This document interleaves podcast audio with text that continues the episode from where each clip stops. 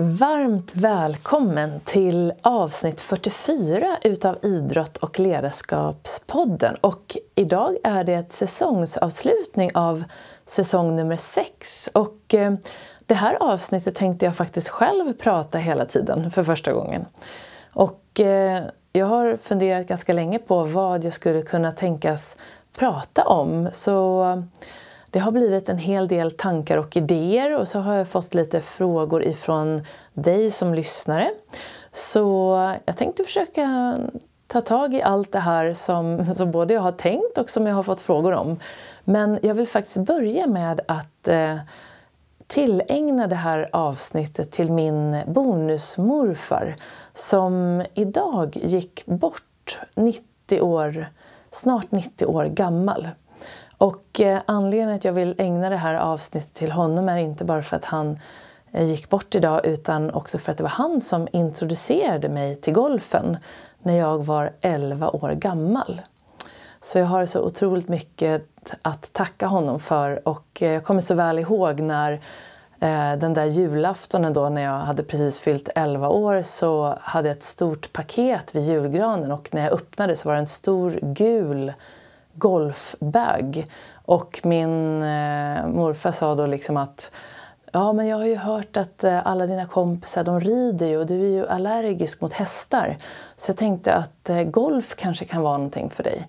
Och det här var ju då nittonhundraåttiotre, och det var ju ingen som spelade golf knappt på den tiden. Men, och inte mina föräldrar och ingen av mina kompisar. Men jag tänkte liksom, det här blir ju superkul. Och sen hade jag tur nog då att mina grannar också spelade golf. Så det var så det började, och eh, det har ju då lett till att jag både från början faktiskt utvecklade ett stort självförtroende, för att jag för första gången märkte att jag var bra på någonting. Och eh, sen har det ju både skapat eh, en fantastisk mängd underbara vänner, och jag har träffat fantastiska människor genom åren, och det har skapat jobb och eh, resemöjligheter och allting. Så att just den där julklappen betydde nog lite mer än vad Totte någonsin kunde tänka sig.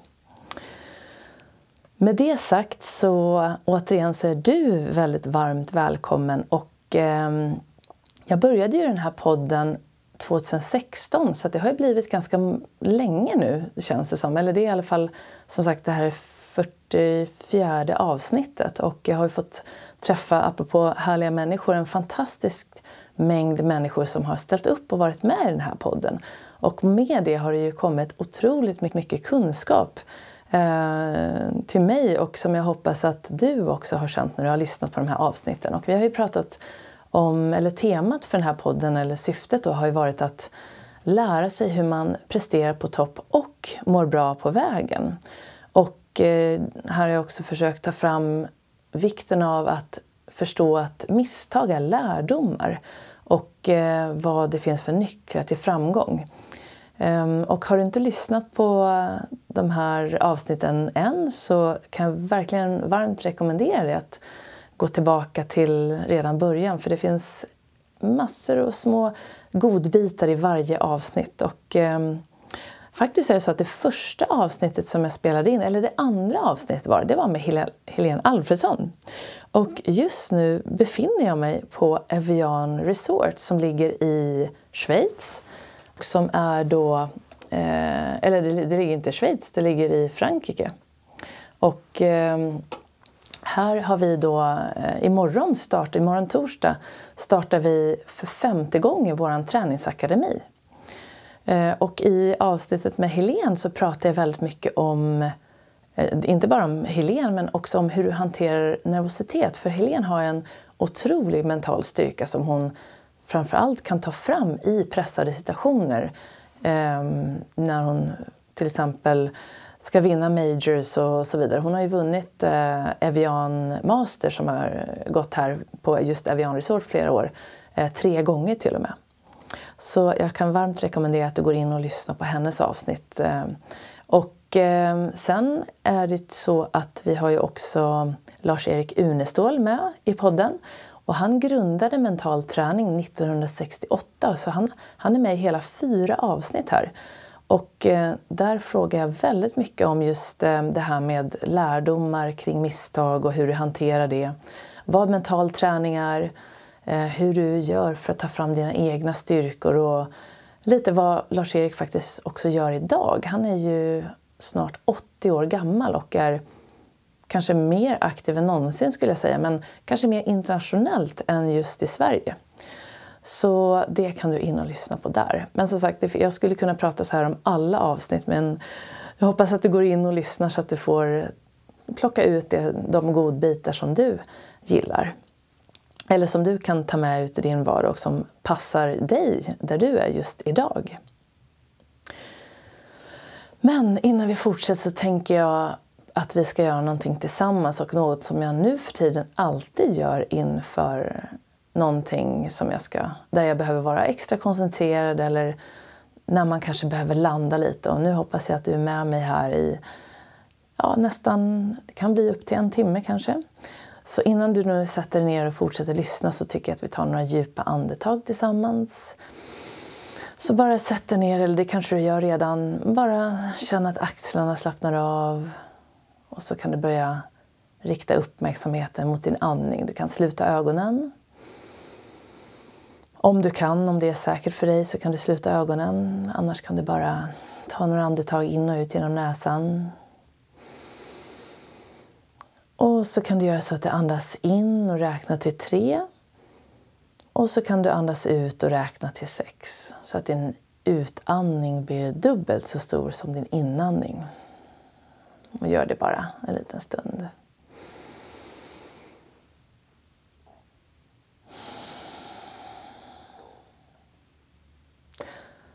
Andningen är ju den viktigaste kopplingen som vi har mellan kropp och sinne, och det är ett fantastiskt verktyg för att bara landa och känna att vi blir lite mer medvetet närvarande. Och det är just där faktiskt som din topprestation bor och ditt välmående, i din medvetna närvaro.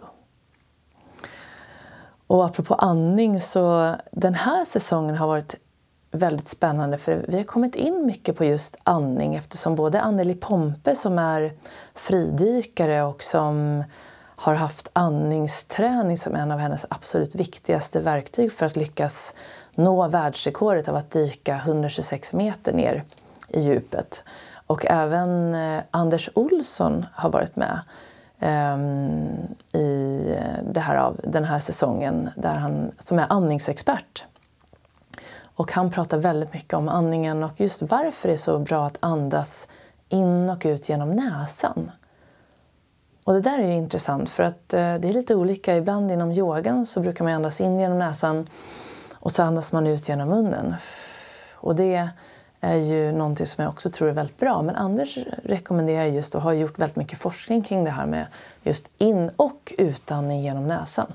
Och bland annat var han i Stanford och gjorde ett väldigt intressant forskningsprojekt precis nu här i höstas som han berättar om i min podd, men som du också kan läsa om på hans hemsida som heter medvetenandning punkt se.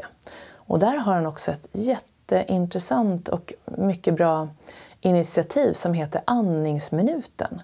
Och det är, det är jag tror att det är en gång per månad ungefär. Och då brukar han, då kan man då koppla in sig och anmäla sig till hans, ja, via hans hemsida då. Och då gör man det här samtidigt. Så då kan vi vara flera hundra personer som andas gemensamt under Anders guidning. Så det kan du också gå in och kolla på där om du känner att du vill bli lite mer, få lite mer medveten andning. Och framförallt det här att andas tillsammans, det är en otroligt kraftfull liksom känsla i det, och jag har varit med en gång och det var helt underbart, så det kan jag verkligen rekommendera. Så det här med andning, jag brukar också på mitt Instagram-konto påminna dig om det här med andning, och jag har en andningsövning som jag har lärt mig via Medi-yogan som jag är instruktör inom, och den heter U-andning, och det är också en sån här övning där du balansera hjärnhalvorna. Och det är en slags andningsmeditation. Så då andas, andas man in genom vänster näsborre. Och så andas du ut genom höger näsborre. Och så andas du in igen genom höger näsborre. Och så andas du ut igen genom vänster näsborre så att du får luften som du andas in och ut bildar som ett U. Och min rosenterapeut som jag har gått till jättemånga år, hon brukar säga det att när man känner att den här oron kommer och man kanske har en väldigt stressfull period, då kan det vara bra att bara sätta sig ner och upp till, tio, upp till tjugo minuter brukar hon rekommendera. Men om du är ovan så kan det räcka gott och väl med fem till tio minuter. Och bara sätta dig ner och uandas innan du går och lägger dig på kvällen. Så är det som att hjärnan bara balanseras, kroppen lugnar ner sig och du bara får den här väldigt sköna återhämtningen. Och det är skönt att göra någonting för att bli lugn istället för att bara sitta och kanske tänka att nu ska jag bli lugn, så är det skönt att göra någonting med andningen tycker jag. Och framförallt när man jobbar med näsan så blir det lite mer, ja, det blir någonting att fokusera på, så det kan göra det lättare då. Så nu hoppas jag att du har gjort kanske lite andningsövningar här och att det landar. Och oavsett när du nu lyssnar på det här så kan du då sätta dig ner och göra det här. Och du kan faktiskt göra det stående också om du nu kanske står och går och lyssnar. Så nu ska vi se vad jag tänkte prata med dig om mer idag. Det här med Evian är ju ett spännande ställe apropå eh, golfskolor. Så jag och Helene börjar ju då vår golfskola här imorgon. Eh, och då tränar vi ju på någonting som är så otroligt viktigt och det är grunderna. Och det är som Ben Hogan sa eh, varje år innan han, eh, varje år så sa han det att han lär sig spela golf på nytt. Och jag tror att det stämmer så himla väl att alltid gå tillbaka till grunderna. Och inte bara inom teknikträning utan faktiskt stämma av grunderna i din fysik och även i din mentala styrka. Så jag jobbar ju mycket nu med helhetsträning där jag själv då i det innefattar både teknikträning när det gäller golfare då och sen fysträning eller träning för kroppen med rörlighet och styrka. Och sen också mental träning.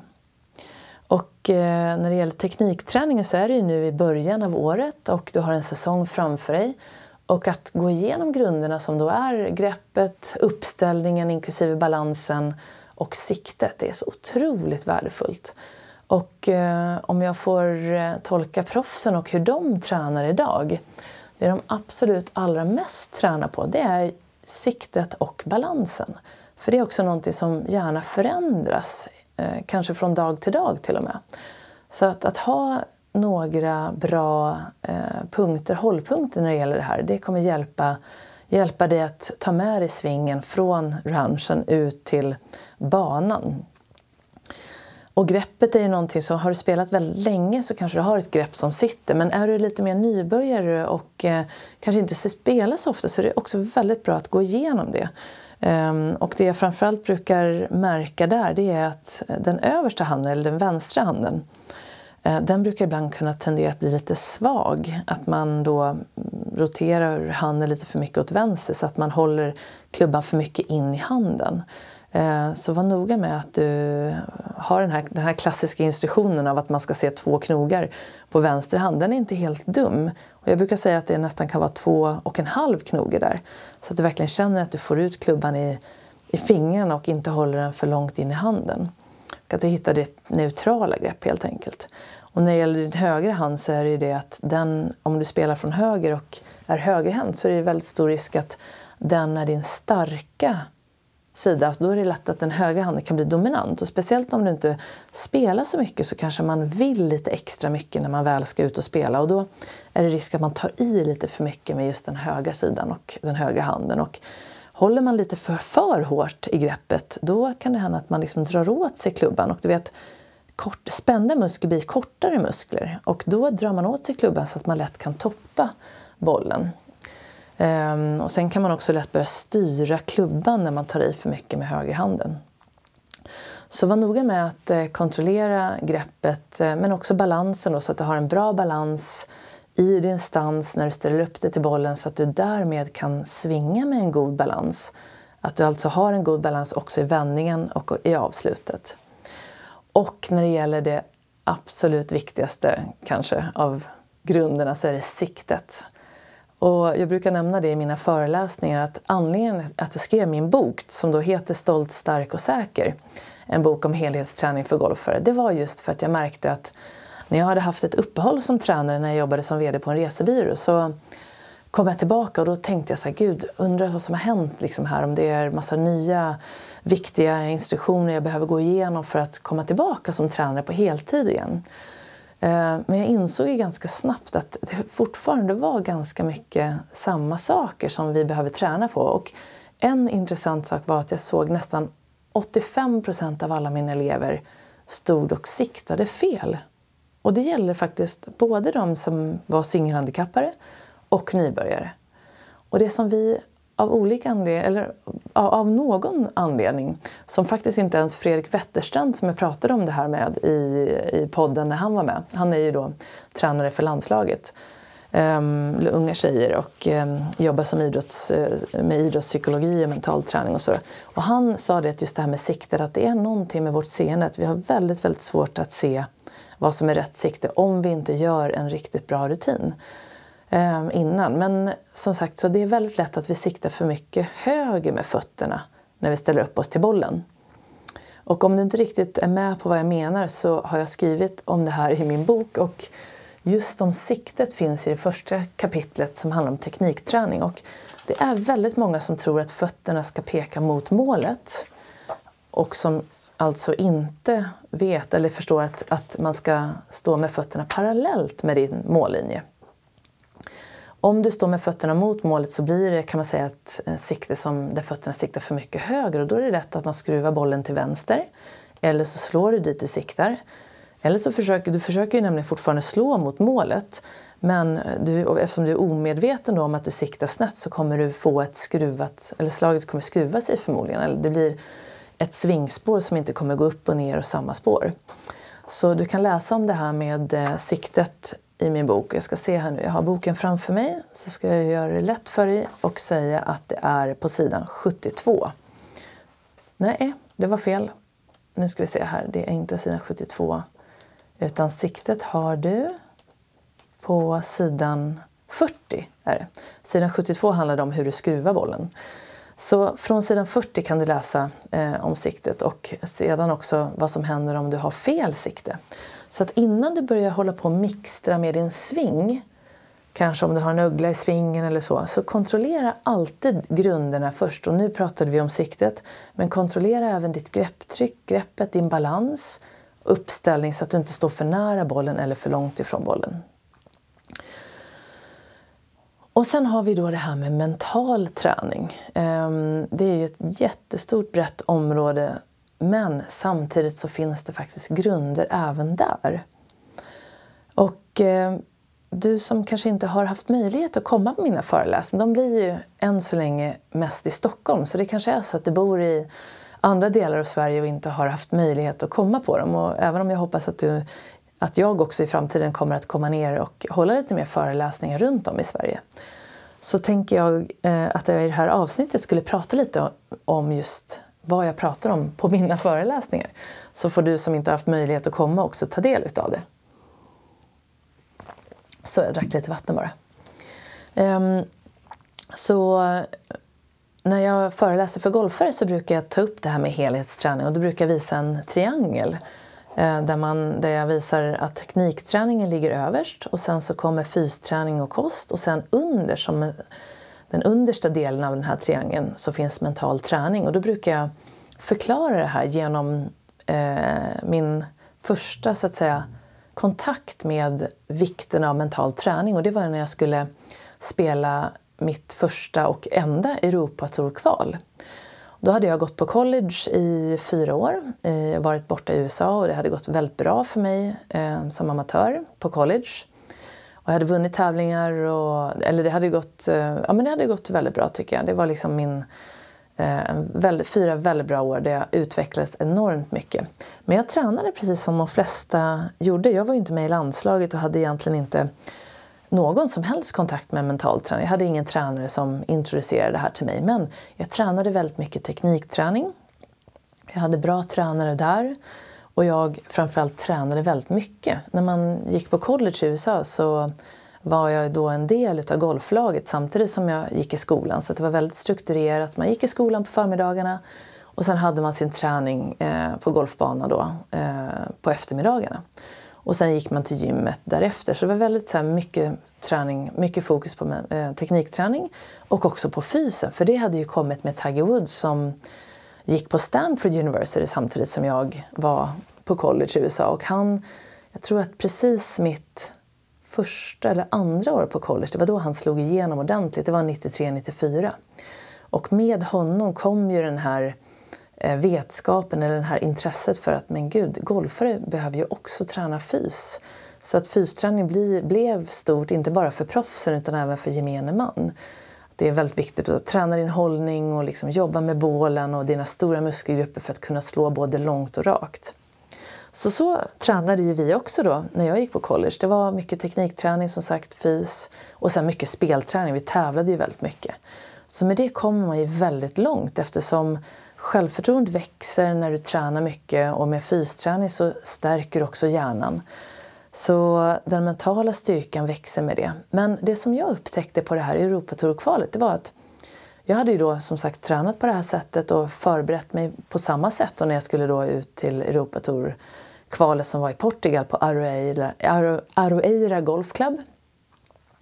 Och eh, det var i oktober, och jag kommer ihåg att två eller tre veckor innan den här tävlingen så kom jag på det. Men gud, jag kanske borde träna lite mental träning i alla fall. Så jag frågade min tränare så här, men du, jag kanske borde träna mental träning för nu är jag så förberedd. Men jag måste stärka mig lite mentalt. Och, och jag tyckte att det var väldigt långt då, att ha liksom två, tre veckor kvar. Så han hittade väl, letade, han bara, men jag ska kolla i min bokhylla hemma. Och så kom han tillbaka och hade hittat en bok. Och då var det trettio lektioner i mental träning, men inte för golfare utan det var för tennisspelare. Men han tyckte liksom, men det är ju ungefär samma, tennis och golf, och det har han ju rätt i. De här mentala teknikerna, mentala träningsteknikerna fungerar ju faktiskt i alla sporter. Speciellt inom individuella sporter, och tennis och golf är ju ganska lika där. Ja, så jag läste det här och tyckte liksom, nu är jag ju superväl förberedd. Så jag åker ner till Portugal. Min pappa är med som caddy, så jag kände att det var också jättebra. Jag kände att nu har jag den här tryggheten också. Ifall man börjar bli ostabil på banan så hade jag min pappa med, så att jag skulle känna mig lugn. Så jag kände mig liksom nervös, men inte på ett dåligt sätt, utan det var liksom på, på ett bra sätt. Även om den här rädslan för att misslyckas kunde liksom komma då och då, så kände jag att det inte var för jobbigt. Utan jag kände ändå som att jag var nyfiken och ville dit. Så vi kommer då till, ner till Portugal, vi spelar in banan som man gör, två varv i alla fall. Gjorde spelstrategin klar, och sen kommer vi då till dagen när jag ska gå ut på, och spela. Och eh, då känner jag ju då det där extra pirret att nu, bör, nu är det ju liksom tävlings, tävlingsdags. Så man känner nästan en, den här energin är ju väldigt speciell på tävlingen när man kommer till banan den morgonen. Men jag är på ranchen och det går liksom bra där, och jag känner mig taggad, och även om jag är nervös. Och så går jag upp till första tee, och då är det ju bara några minuter kvar tills jag ska spela. Och då ska min pappa räcka mig vattenflaskan, och min hand skakar så att jag liksom kan knappt hålla flaskan i handen. Och då är det som att det kommer över mig världens liksom stressreaktion. Så att jag tittar ut på fairway som jag då inte ser, utan jag ser bara pinjeträd. Både på höger sida och vänster sida. Och det enda jag kunde tänka på i huvudet var bara det inte blir över hundra slag. Och på den tiden, det här är ju ganska länge sedan, då kunde det ju räcka med att ha kanske sjuttioåtta sjuttionio slag. Men alltså, jag kände bara att det här kommer inte gå bra. Och då kan du ju tänka dig att det inte är sådär jättelätt att ställa sig och slå en jättelugn, harmonisk sving rakt ut på fairway. Och framförallt så var det ju så att i det läget så spelade det ju ingen roll hur mycket jag hade tränat teknik, hur stark och rörlig jag var i kroppen, hur förberedd jag var i de här delarna. För att den mentala träningen, min mentala styrka var som bortblåst. Så att det är därför den här mentala träningen ligger underst i den här triangeln i, i det, på det sätt jag förklarar det. Eftersom det är som att teknikträningen och fysen vilar på det. Men samtidigt är det ju så att om du nu tränar upp din mentala styrka, så att du är liksom väldigt väl förberedd när det gäller grunderna i den biten. Och så ställer du dig, så siktar du fel på första hålet. Då kommer du ändå ha svårt att slå rakt. Så att de hänger ju väldigt nära ihop. Alltså teknikträningen och även det här med fysen och det mentala. Men jag hävdar ändå att vi behöver rikta in oss kanske lite mer på den mentala träningen än vad vi i alla fall har gjort hittills. Och vad är då grunderna i mental träning? Jo, här har jag gått efter Lars-Eric Uneståhls forskning och de studier han har gjort som han då startade redan på sextiotalet och som nu har fått bekräftelse från forskare och liksom studier runt om i hela världen. Och när det gäller just den här integrerade mentala träningen som det som Lars-Eric jobbar med, så kallas grunderna något som heter smakfaktorerna. Men innan smakfaktorerna så finns det en annan viktig del, och det är avspänningsträning. Både muskulär avspänningsträning och mental avslappning. Så att den första grunden i den mentala träningen för att kunna hantera en sån här situation, kanske den som jag förklarar nu handlade ju om att jag skulle slå ut på ett Europatorkval på första hålet. Men jag är säker på att du känner igen dig i att du blir stressad och kanske inte kan fokusera på det du vill. Det kan ju vara att du ska kanske ha ett viktigt möte, eller du ska ställa dig upp och föreläsa inför en publik för första gången. Eller som amatör ställa sig på första tee och du har några kompisar som vet att du har tränat under hela vintern och så ska du liksom nu prestera och visa vad du går för. Tycker du i alla fall. Och det finns ju mängder av situationer där du kan få den här stressen. Det kanske är första dejten. Ehm, ja, väldigt många saker som jag tror att du kan känna igen dig i. Och för att hantera den här situationen, för att lära sig hantera det, då behöver man alltså först lära sig att reglera sitt spänningstillstånd. Och träna på avspänningsträning, eh, både mentalt och muskulärt. Så det är det man alltså börjar med, så att det finns en långsiktig träning. Och här brukar vi i den mentala träningen säga att det behövs i alla fall minst tre till sex veckor när det gäller avspänningsträning. Om du nu tränar efter, eh, det finns ju ljudfiler nu som, du kan, som Lars-Eric då grundade och började med där redan på sjuttio- och åttiotalet. Och de här avspänningsträningsbanden tror jag att du som är lite äldre känner igen de här. Och det fanns ju såna här ljudfiler för allt möjligt. Både sömnträning, sluta röka-träning, självbildsträning, allting. Och framförallt de här avspänningsträningsbanden fanns på apoteken. Och det var väldigt spännande, för när det här precis först kom ut, då ville ju... Då var ju läkarna, eller man var orolig för att det kanske fanns bieffekter av det här. Så att för, första tiden som de här eh, avspännings-cd-skivorna eh, kom ut, eller kassettband var det till och med från början, eh, då var de receptbelagda. Men sen efter att man hade använt och testat det på så många och såg att det inte fanns några som helst bieffekter, eh, då släppte man dem fria då, så att man kunde köpa dem receptfritt på apoteket. Och det tycker jag är så himla intressant, att man var liksom lite rädd för att det här med avspänningsträning som, som då, det kallas ju, det kan ju vara en form av, det är ju en form av självhypnos. Och när det här med hypnos kom in i bilden, då blev man väldigt, väldigt skeptisk. Och på den tiden fanns det också eh, hypnotisörer som gjorde väldigt konstiga shower och sånt som man blev lite rädd för. Men i alla fall, man testade de här avspänningsprogrammen under en lång tid och till slut blev de receptfria. Och den första träningen, eller första delen av den här grundträningen, det är ju muskulär avspänningsträning. Och den använder jag själv då när man tränar hos mig när det gäller mental träning.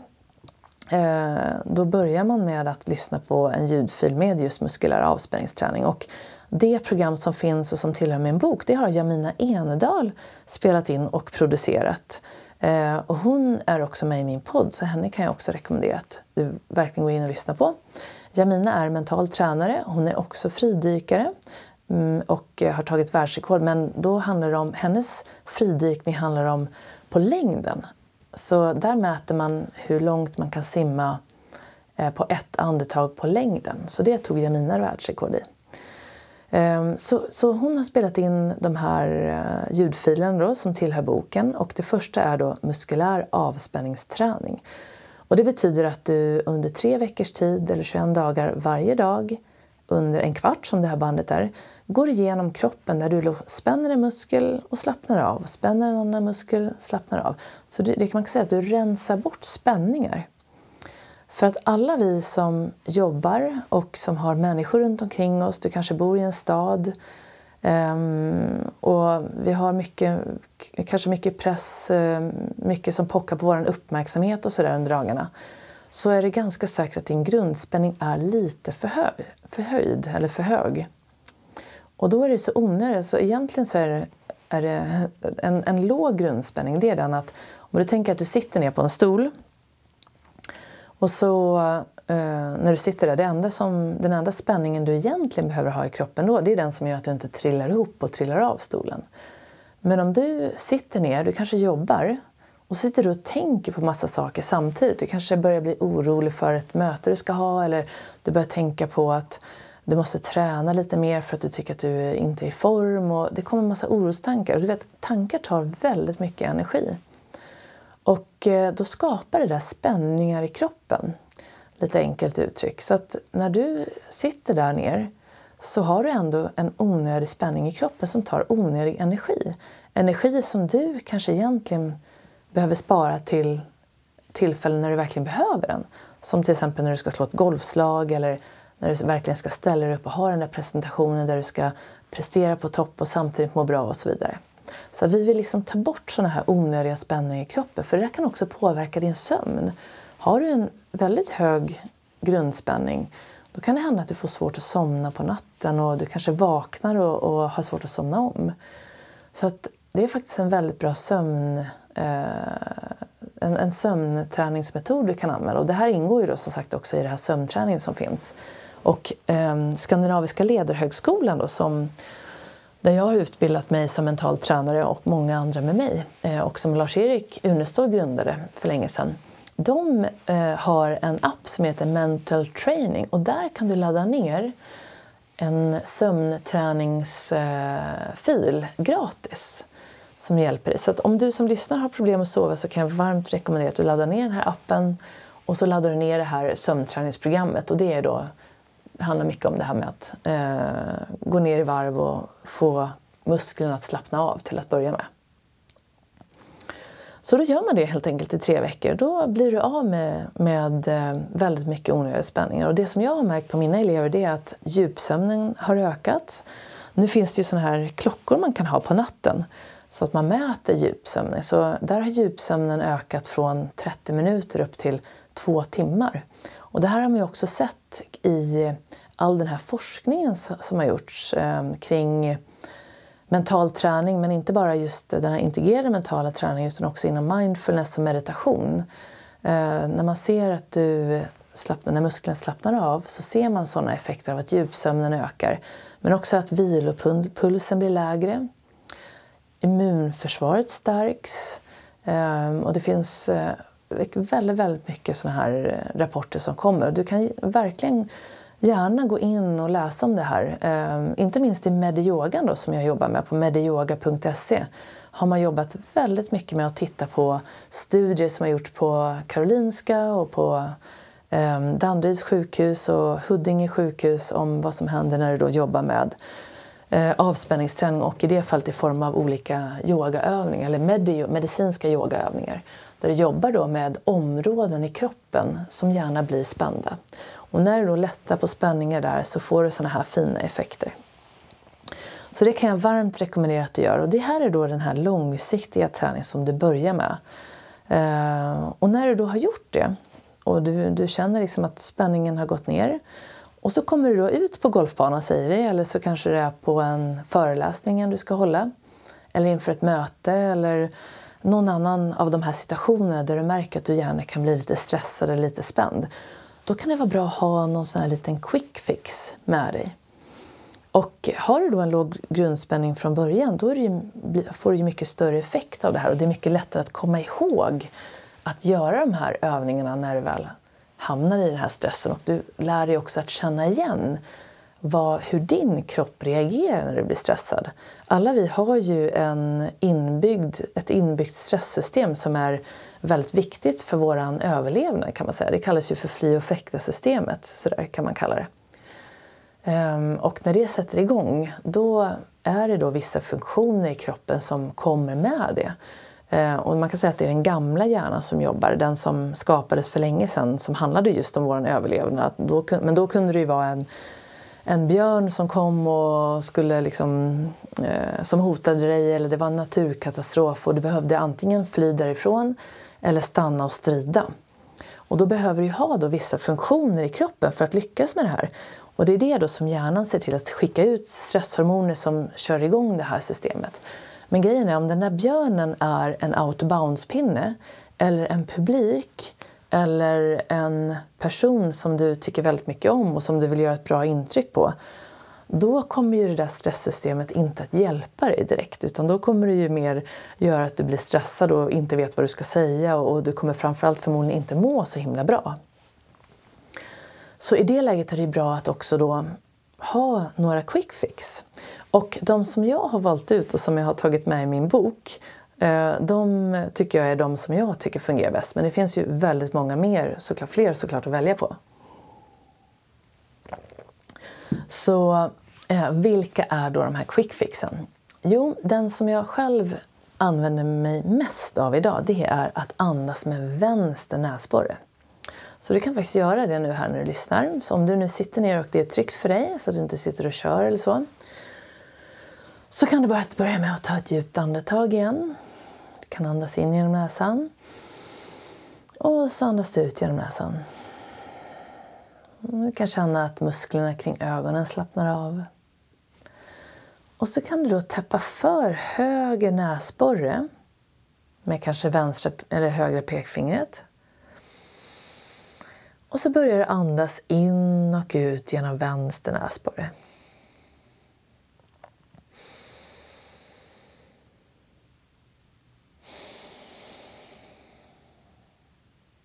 Och när du då andas in och ut genom vänster näsborre, så aktiverar du det som kallas för ditt parasympatiska nervsystem. Ditt lugn- och rosystem. Så det finns alltså tydligen en mekanism i din vänstra näsborre som har en direkt koppling till funktioner i hjärnan som aktiverar det här lugn- och rosystemet, lite enkelt uttryck, uttryckt. Så det här med vänster näsborre, det är väldigt effektfullt, och det räcker med att du gör det här i en till tre minuter och du kommer känna väldigt fina effekter i kroppen. Och då kan du göra det att du kanske går in på toaletten innan ditt möte, eller är du på golfbanan så kan du göra det innan du ska ställa dig och slå ut din boll. Medan de andra slår, du kanske väntar på en putt, du kan du göra det. Och om du tycker att det är lite sådär märkligt att du ställer dig och då täpper för höger näsborre och andas med vänster näsborre, då är det bara, då är det bara en kul grej att prata om i bollen, eller hur? Och då kan du ju lära dem som du spelar med någonting också. Så kan ni jobba med det här under hela rundan. Så kommer hela bollen att spela mycket bättre, för att ni kommer att vara lugnare. Och när du är lugnare, det betyder att du får mer syre in i kroppen. Och när du får mer syre in i kroppen och in i hjärnan, så fungerar de mycket bättre. Och när du då blir stressad, då är det lätt att man går bak i den bakre delen av hjärnan. Och då har du inte tillgång till den här... alla de här fina kvaliteterna som du behöver för att just kunna prestera och kunna göra den där svingen som du vet att du kan. Så koppla på andningsträning när du spelar golf. Det är mitt allra, allra bästa tips för att du ska kunna få med dig just eh, din sving från ranchen ut till golfbanan. Och bra då också att du förebygger eller jobbar förberedande genom olika former av avspänningsträning som du då gör mer regelbundet och gärna varje dag.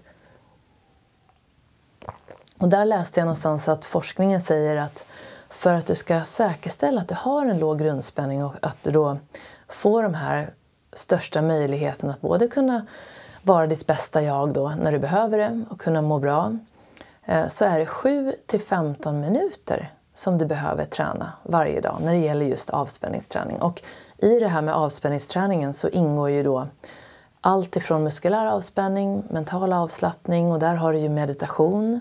Och inom mindfulness så har du olika meditationer, där finns kroppsskanning. Du har djupandning från medi-yogan och från även andra former av yoga. Och du har walking meditation som finns i mindfulness-träningen. Och den är ju någonting som är fantastiskt att använda mellan slagen när du spelar golf. Så att om du går ut och spelar så är det ju klart att det är viktigt att du får den här quickfixen, andas med vänster näsborre till exempel då, inför slaget. Men sen har du ju då alla de här, all den här tiden som du gör mellan slagen. Och då kan du till exempel använda det här med mindfulness walking. Och eh, lite enkelt uttryck så handlar det om egentligen att du fokuserar på dina steg och att du går väldigt långsamt. Men på golfbanan kan du ju inte gå för långsamt eftersom vi har en, en viss takt vi måste hålla. Så där får du ju då försöka vara medvetet närvarande ändå. Men om du tränar det här utanför golfbanan, då kan du till exempel någon gång när du går till jobbet eller till tunnelbanan eller eh, ah, när du tar en promenad, att du bara blir väldigt medveten i dina steg. När du, att du verkligen känner kontakten när fotsulan nuddar marken. Och där finns det då tydligen, och jag märker det själv när jag, när jag bara nu när jag sitter ner och tänker på mina fötter och fotsulorna som nuddar marken, att man blir liksom grundad där. Så det kan du också testa. Och allt det där får dig då att bli lugn och komma i kontakt med dina viktiga egenskaper som du redan besitter. Så avspänningsträning, mental avslappning och eh, apropå det här då, så har faktiskt jag och Igor Ardoris, som också är en av de här fantastiska personerna som är med i min podd. Vi har en föreläsning om just grunderna i mental träning. Och det är den tjugoåttonde maj. Och Igor, han har jobbat med mental träning i över tjugo år. Han är idag en mental tuffhetstränare. Har skrivit, jag tror att det är åtta böcker. Och bland annat en då, den näst senaste, det är en som heter Att lära sig förlora. Som han också pratade om på T V fyra i morgonsoffan i, jag tror att det var nionde mars. Och nu har han skrivit en bok som handlar just om grunderna i mental träning. Och han har samlat forskning från hela världen som verkligen eh, vad ska man säga, stärker och styrker de här, eh, stärker säger man, de här eh, olika forskningsrapporterna som Lars-Eric Uneståhl började med redan på sextiotalet. Eh, och eh, han pratar om the relaxation response som handlar om det här, det motsatta systemet till fly- och fäkta-systemet och vad som inne, innehåller där. Och eh, den här boken som han har skrivit heter Grunderna i mental träning. Och den kommer komma ut bara i dagarna faktiskt. Jag tror att det är om kanske två veckor. Så om du är nyfiken på att lära dig mer om grunderna i mental träning när det gäller just den här avspänningsträningen, mentala avslappningen, så kan jag varmt rekommendera att du kommer till oss. Och då är det då, återigen det är i Stockholm. Men det är vår första föreläsning, så om det går bra och det känns som att det fungerar, då kommer vi också komma ner till Skåne och till Göteborg i höst. Ehm, och, eh, så oavsett när du lyssnar på det här så får du följa mig helt enkelt på Instagram på snabela Jenny underscore Hagman, där jag håller dig uppdaterad om det här, och även på min hemsida Jenny Hagman punkt com. Så Igor är en grym mental tränare med eh, väldigt, väldigt mycket kunskap om, om det här. Så jag kan också varmt rekommendera hans böcker då. Så du kan bara söka på Igor Ardoris eller gå in på hans hemsida som är igor ardoris punkt se. Så får du veta mer om honom. Och som sagt, gå in och lyssna på vårt avsnitt i min podd. Ehm, och det är säsong två om jag inte minns helt fel. Så, men du kan söka på Igor så hittar du honom där. Och där är det två avsnitt. Eh, och där kopplar vi en del av den här träningen han jobbar med också till din golfsving. Och hur du kan använda det som han kallar för enpunktsankaret. Som jag kallar för fokuspunkten. Som ligger tio centimeter under naveln. Och hur det är någonting som du också kan använda i ditt golfspel för att stärka den. Men också i andra situationer för att bli medvetet närvarande, fokuserad. Och för att samla kropp och sinne så att du får den här eh, möjligheten att kunna prestera på topp och må bra på vägen. Hmm, vad lätt det är att prata mycket när man kommer igång, känner jag. Jag tänkte, jag fick en fråga om varför jag just började med Medi-yoga. Eh, och jag tycker att det är så himla spännande, för att Medi-yoga började jag, om jag återgår till frågan då, varför jag började med Medi-yoga, så var det just när jag slutade som vd, så hade jag haft en, några år av väldigt hög stress utan att eh, vara medveten om det. Och det påverkade min prestation. Jag tycker att jag klarade av det väldigt bra på jobbet. Eh, ända fram till sista året. När jag, tycker att, eller jag märker nu i efterhand att min stress, som jag då var omedveten om, verkligen påverkade mitt ledarskap negativt på mitt jobb. Och det är ju någonting som är... På den tiden, just då, visste jag ju inte bättre. Och jag försökte absolut göra mitt bästa. Men stressen låg verkligen som en hinna över mig. Och jag var lätt irriterad. Jag blev lätt stressad, och så var jag ju då, hade jag blivit mamma under de här åren, så jag hade mina småbarn hemma, så att jag agerade hemma som att jag i princip inte hade något jobb, eftersom jag verkligen ville vara närvarande där, och på jobbet så agerade jag ungefär som att jag inte hade familj, så att jag verkligen ville ge allt där, och det här var ju såklart ohållbart i längden. Idag vet jag att du som mamma, eller pappa för den delen, kan hitta en balans där du kan prestera precis på den nivån som du önskar och må bra på vägen. Det går, men det innehåller avspänningsträning och de övriga delarna i grunderna i mental träning, som är självbildsträning. Att träna upp din självbild och hålla den på en hög nivå, för det är också en färskvara. Och när jag då var stressad så, och märkte att jag liksom kände att jag inte var lika nöjd med mitt ledarskap, så tärde det på min självbild. Och jag var inte medveten om att jag behövde träna den heller. Och sen har du också målbildsträningen. Eh, apropå din riktning, vart vill du och vart är du på väg? Vad har du för mål egentligen? Så de delarna är ju så otroligt viktiga att ha med sig. Men i alla fall, så att jag eh, hade en period av lång, lång stress. Där den påverkade min prestation, framförallt sista året. Eh, men när, och när jag slutade... På, och, och grejen var att den yogan jag gjorde, det här är så himla spännande i efterhand, det var bikramyoga. Och det är ju en jättetuff yoga, så att det var ju såklart väldigt bra för kroppen och sådär. Men det hjälpte ju inte min spänningsnivå eh, att gå ner. Det var ju en tuff träning som är jättebra, apropå din fysiska styrka och andning och så. Men att möta mig själv och lugna ner mitt tempo och vända blicken inåt och stärka min självbild och så, det hjälpte inte den yogan mig i alla fall. Men då hade jag ju turen då att min rosenterapeut Gunn Boll, som jag har träffat jättemånga år, som är helt fantastisk och som jag för alltid kommer tacka, en vän som rekommenderade mig att gå till henne. Då är hon, hennes man Göran Boll, han är den som skapade eller startade Medi-yogan i Sverige. Så jag hade ju gått på Medi-yogan några gånger, men jag hade inte gjort det regelbundet. Men nu efter att jag slutade som vd, så var det som att jag liksom kände att nej, men det, det ska jag nog testa igen. Så att jag började eh, köra Medi-yoga mer intensivt och bestämde mig för att det här är ju någonting som jag verkligen vill jobba med ännu mer. Så jag utbildade mig till Medi-yoga-instruktör. Och det som är så intressant är att man jobbar ju då med områden i kroppen som gärna blir spända, och det är ländryggen, baksida lår, axlar, höfter. Och egentligen, du sitter nu, du kan sitta på en stol eller du kan sitta på golvet i skräddarställning, beroende på hur din, vad din rörlighet eh, tillåter dig då.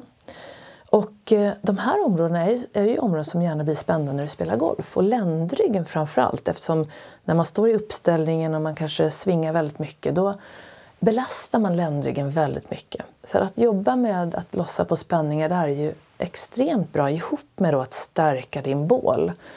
Och att stärka då bålen är ju jätte, jätteviktigt också. Det ingår ju mer i den fys- fysiska träningen. Men grejen är att i Medi-yogan så ingår också olika andningsövningar. Bland annat eldandning. Och om man jobbar med rotlåset, som handlar om att du kniper i bäckenbotten, urinvägstrakten och även drar in naveln. Och när man drar in naveln, då jobbar man med de här nedre inre magmusklerna, som är otroligt viktiga för att skydda ländryggen eh, från överdrivna belastningar. Så att jag märkte ju att den här Medi-yogan var ju fantastiskt bra för mig även som golfare. Och det som är jättespännande nu, det är att jag kommer med all säkerhet starta ett samarbete med yogobi punkt com. Och vi kommer att göra ett program för golfare med inriktning just yoga, mindfulness och lite av den här fysiska träningen också. Så det kommer du få ta del av till hösten, hoppas jag. Så Medi-yogan som sagt hjälpte mig att helt enkelt komma ner i varv, och det som är bra med Medi-yogan är att det finns ju också väldigt mycket online-träning, och när man har lärt sig övningarna så kan du göra dem hemma. Så att jag har några övningar som jag nu alltid gör innan jag går och lägger mig. Ibland gör jag lite längre yogapass, men jag gör alltid tre övningar innan jag går och lägger mig. Och det är ryggflex. Det är man svankar och kutar ländryggen. Det är lite svårt att förklara här i podden, men eh, du kan gärna gå in på eh, antingen med yoga. Nu ska jag säga görenboll punkt yoga är det. Där finns det online-träning. Eller på balansinstitutet punkt se.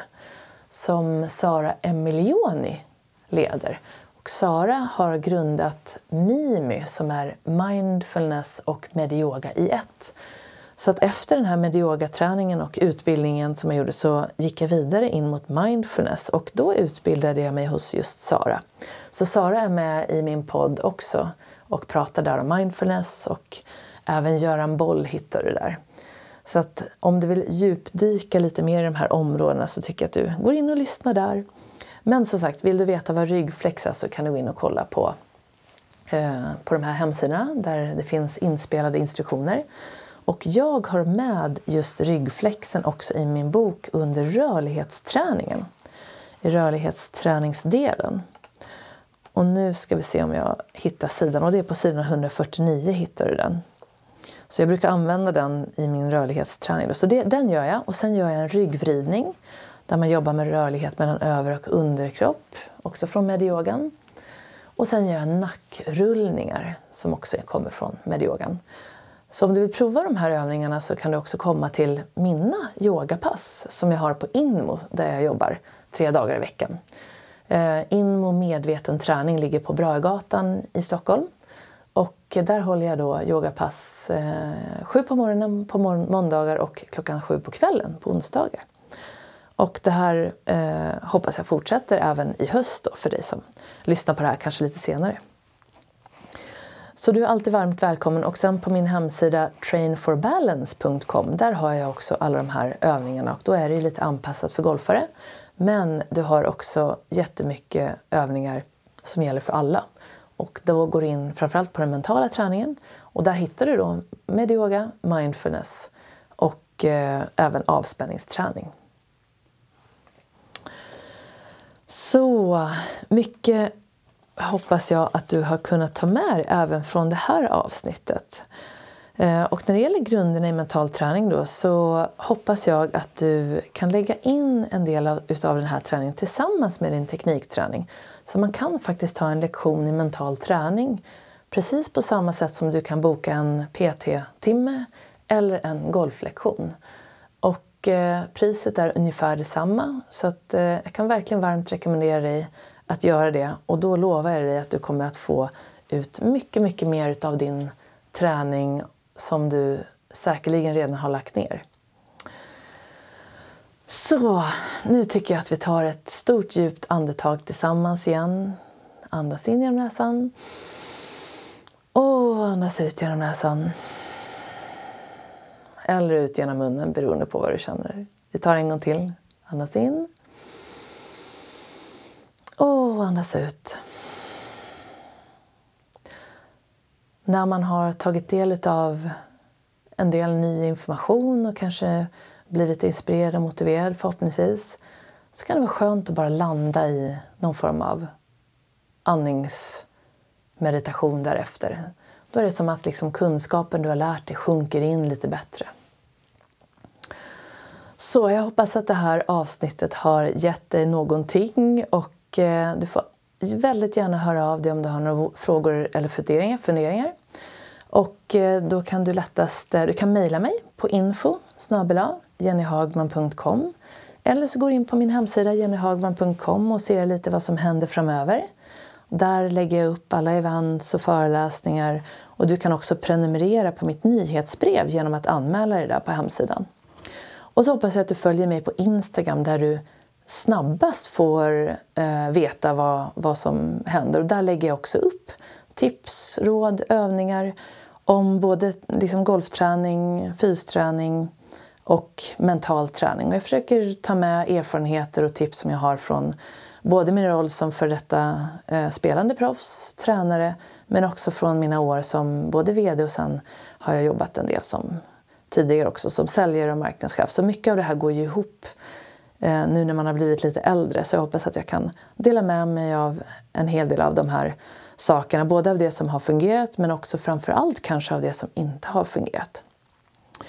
Så jag hoppas att jag hör av dig, och vill du då komma på min och Igors föreläsning den tjugoåttonde maj så är du varmt välkommen att mejla om det tills vidare. Vi, har, vi kommer att öppna upp den offentliga anmälan nästa vecka, och idag är det ju torsdag då. Eller onsdag kväll är det. Och med det vill jag säga tack ifrån Evian Resort, mitt favoritställe på jorden tänkte jag säga.